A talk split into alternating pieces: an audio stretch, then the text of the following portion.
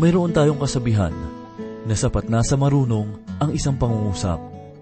Ngunit sa iba, kahit paulit-ulitan mo pa, ay wala pa rin pagkaunawa sa iyong mensahe. Ito ang spiritual na kalagayan na makikita natin sa bansang Israel sa ikapitong kabanata ng Amos talatang labing anim hanggang ikawalong kabanata talatang anim. Ito po ang mensaheng ating pagbubulay-bulayan sa oras na ito dito lamang po sa ating programang Ang Paglalakbay.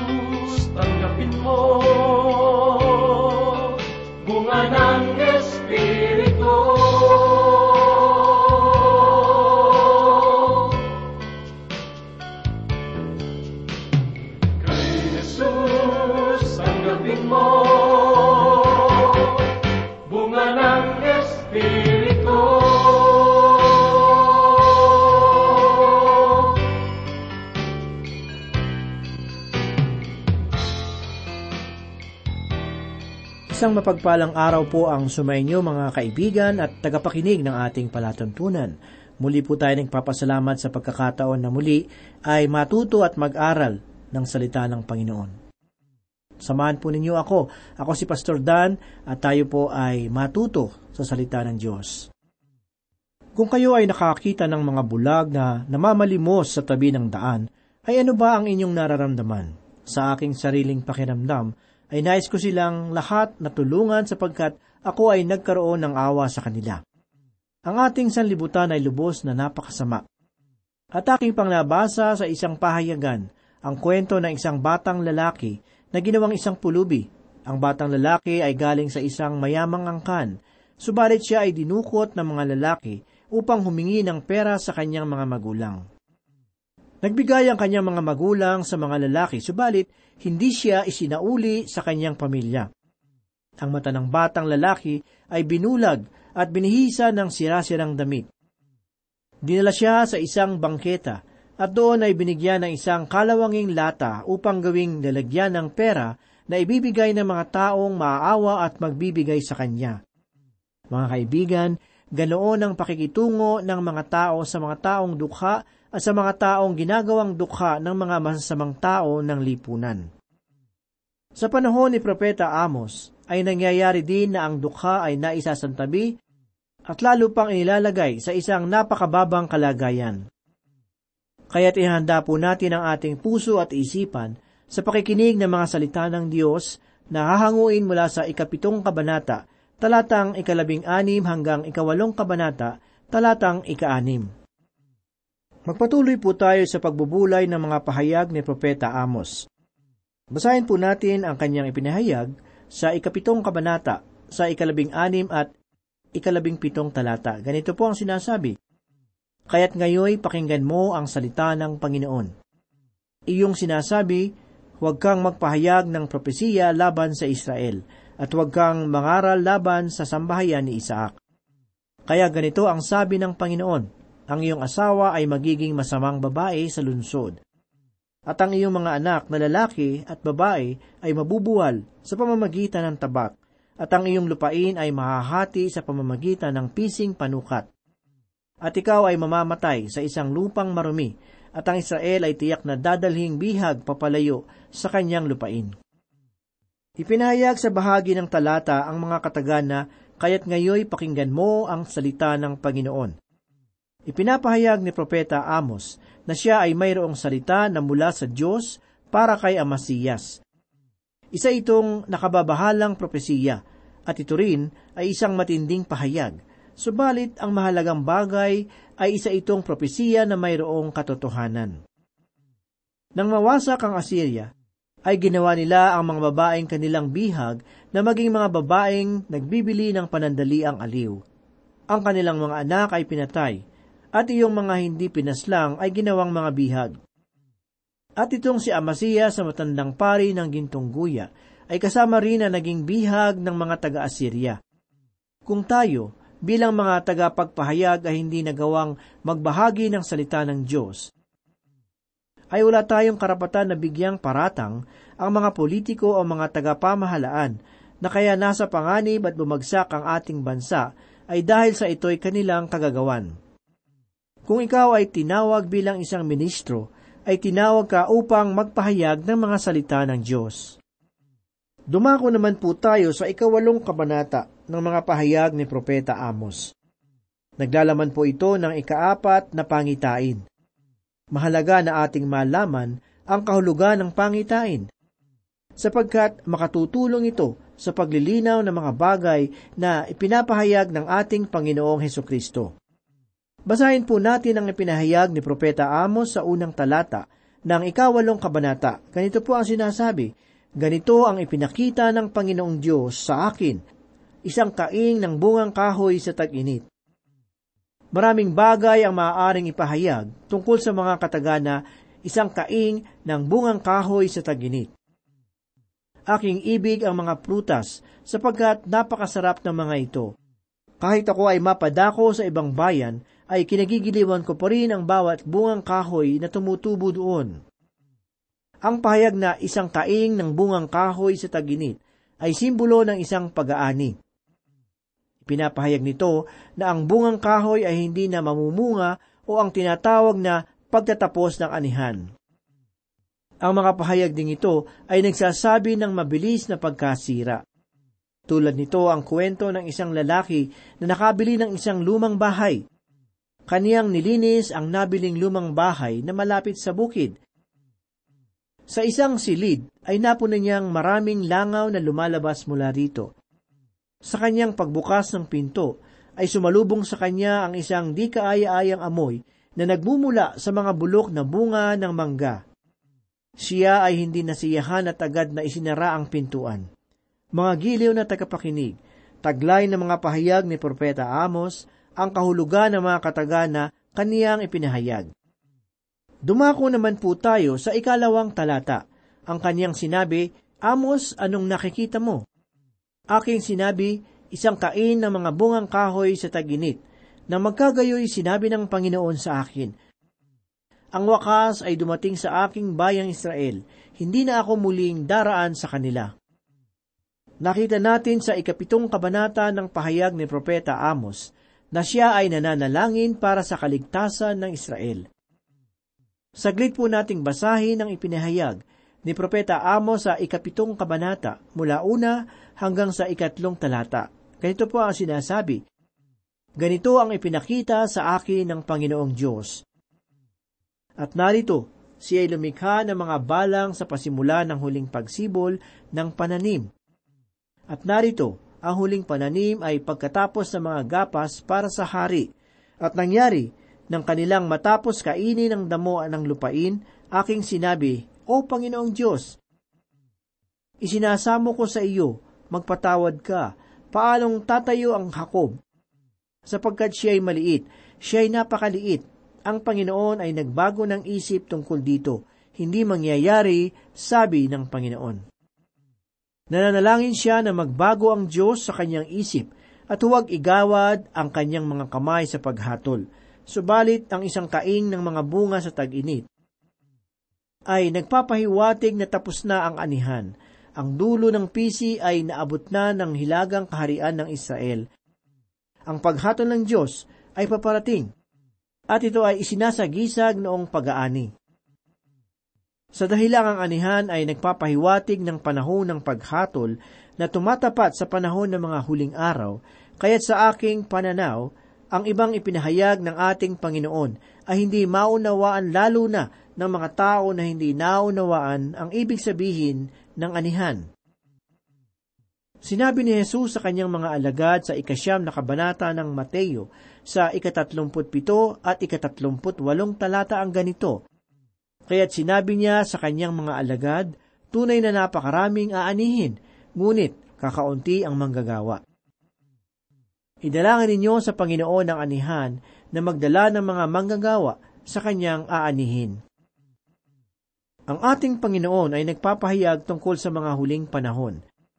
Kapag ang panahon ng kautusan ay malapit na ang wakas ay paparating na rin. Si Kristo ay patungo doon sa krus at ipinahayag niyang kailangan niya ng mga tagapag-ani upang pumaroon sa Israel. Matapos ang kanyang kamatayan sa krus, ay nagkaroon na ng bagong larawan.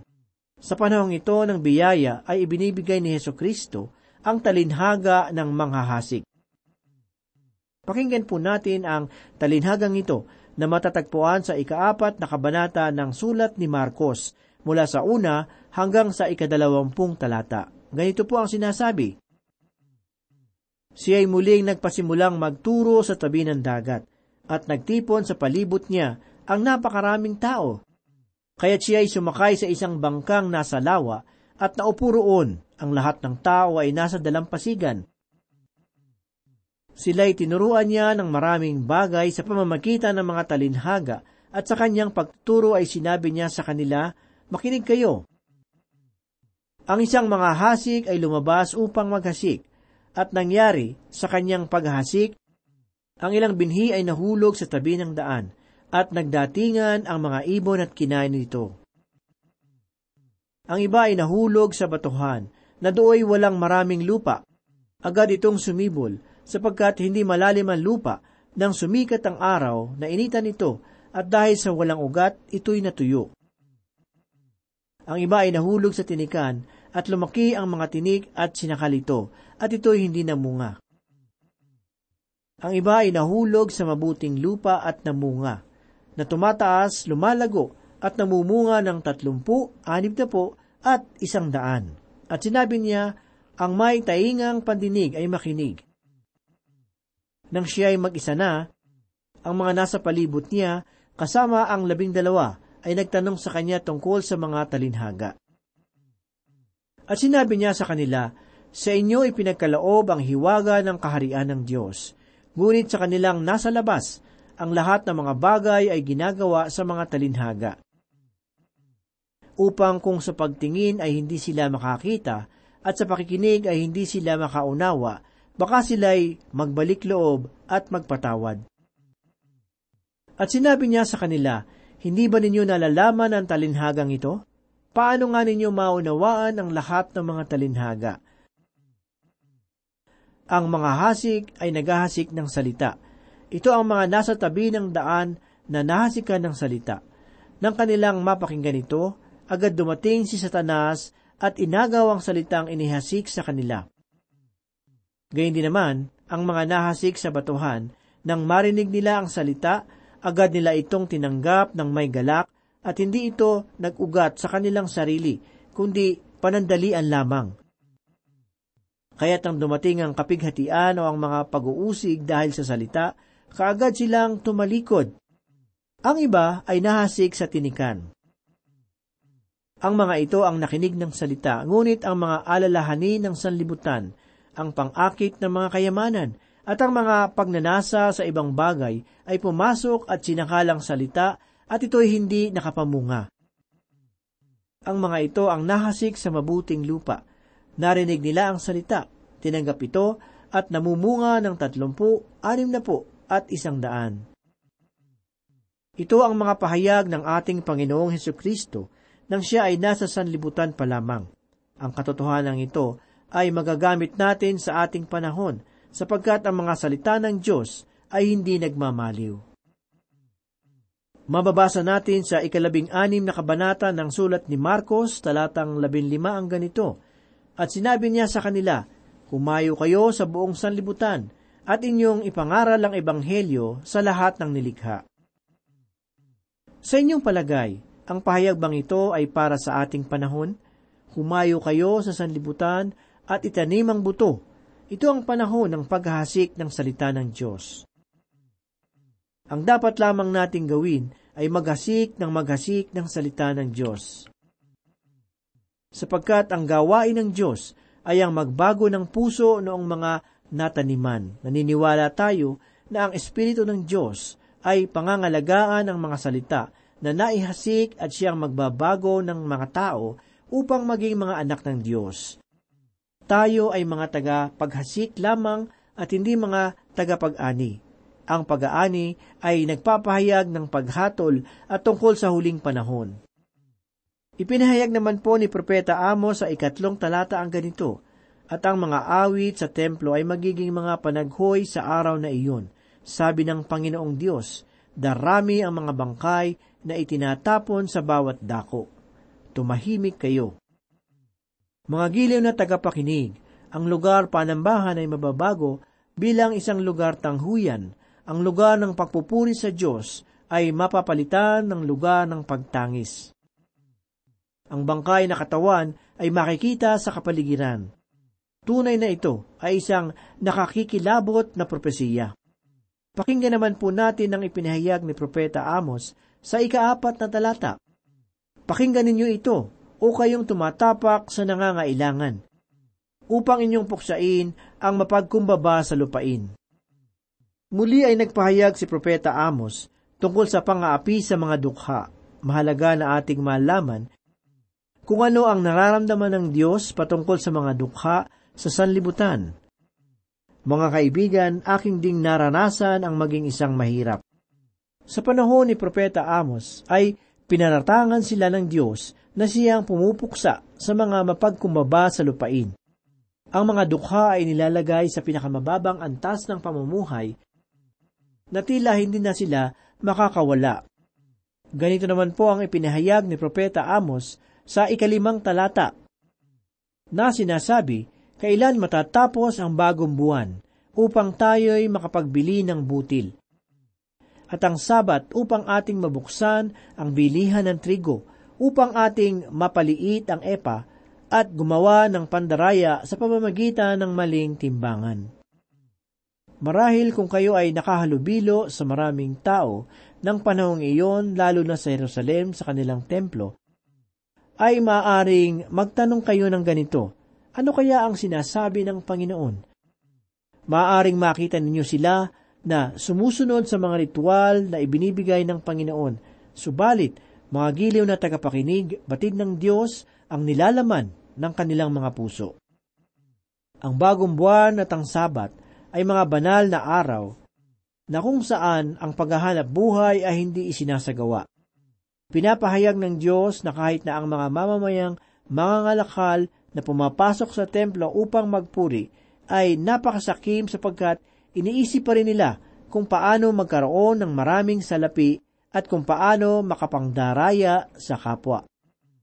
Hindi lamang nila isinasagawa ang kanilang kasalanan sa mga pangkaraniwang araw, subalit kanila pa itong dinadala sa loob ng templo. Isang napakagandang paglalarawan ang ipinakita sa talatang ito, at ito ay mayroong katotohanan maging sa ating panahon.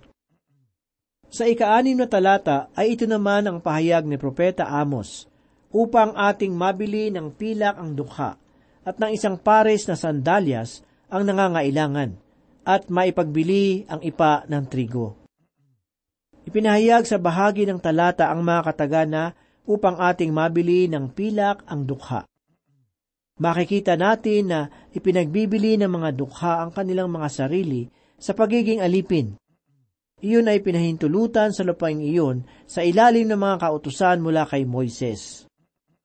Kanilang bibilhin ang mga dukha sa pamamagitan ng isang pares na sandalyas. Tunay na iyon ay napakababa at pagkatapos nito ay ipagbibili sa kanila ang mga ipa ng trigo. Ibig sabihin ay kanilang nakuha ang mga tira-tirahan ng mga mangangalakal. Mabigat para sa aking kalooban na makita ang pamamahagi ng mga lumang damit sa mga dukhang kaanib sa simbahan. Sa aking pananaw ay hindi sila nararapat bigyan ng mga bagay na tira-tira lamang. Kung minsan, ang isang lingkod ng Diyos ay nais ding bahagian ng mga tao ng kanilang mga tirang bagay. Subalit, dapat ba itong tanggapin?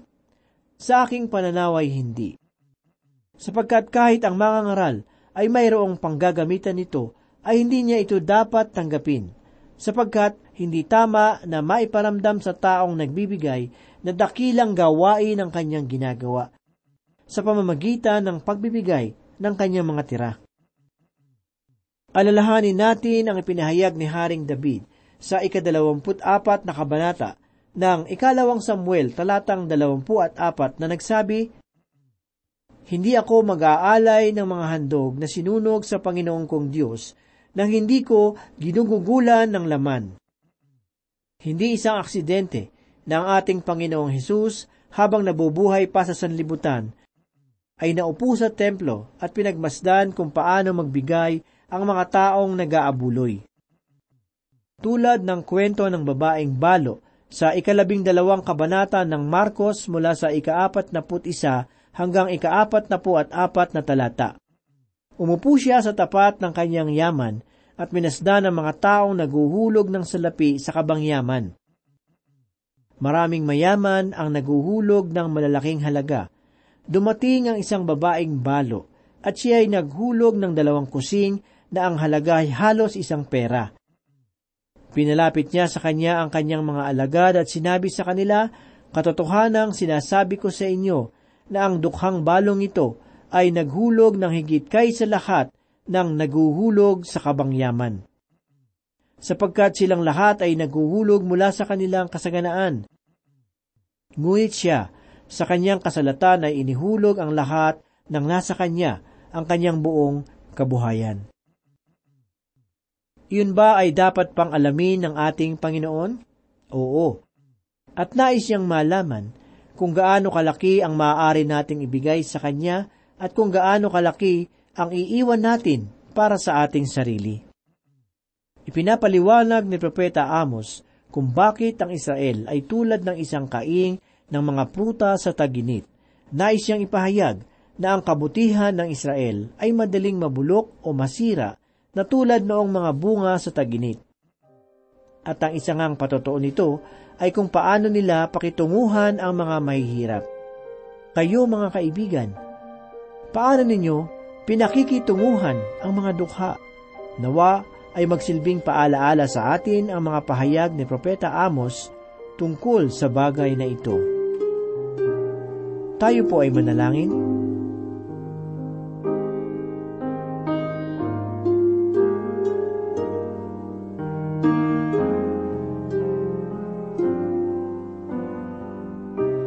Panginoon, kami po ay nagpupuri at nagpapasalamat sa iyong kabutihan sa amin. Dinadalangin namin, Panginoon, na ang mga salita mo na aming narinig ay magsilbing gabay sa aming buhay. Dinadalangin namin ang aming mga kaibigan at tagapakinig na patuloy na sumusubaybay sa programang ito aming hinihiling ang kagalakan at maging ang tibay nawa sa kanilang pananampalataya. Ang iyong mga salita na kanilang napapakinggan. Kung meron sa kanila ang nagtataglay ng mabibigat na dalahin, mga problema, karamdaman o anumang pagsubok sa buhay, sa iyong pangalan, idinadalangin namin, Panginoon, na iyong tugunan ang kanilang pangangailangan sangayon sa kanilang pananampalataya at pagtitiwala sa iyo. Pagpalain mo ang bawat isa at tulungan kami na mamuhay ayon sa iyong kalooban. Ito po ang aming samot dalangin sa pangalan ni Jesus. Amen. Ikaw ang aming nakikita sa kanilang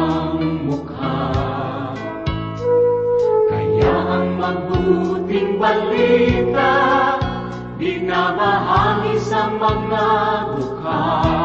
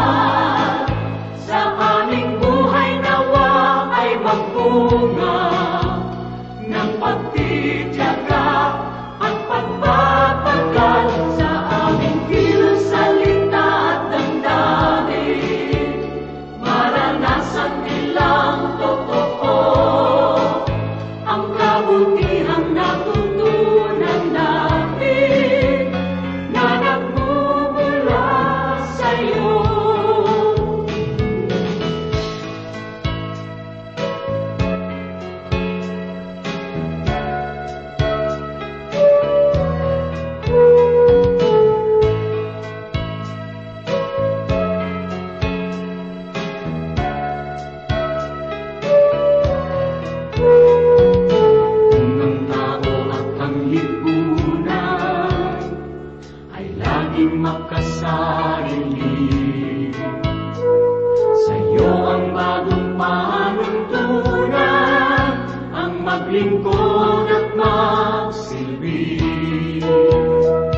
Ang aming pananampalataya, patuloy mong palaluin.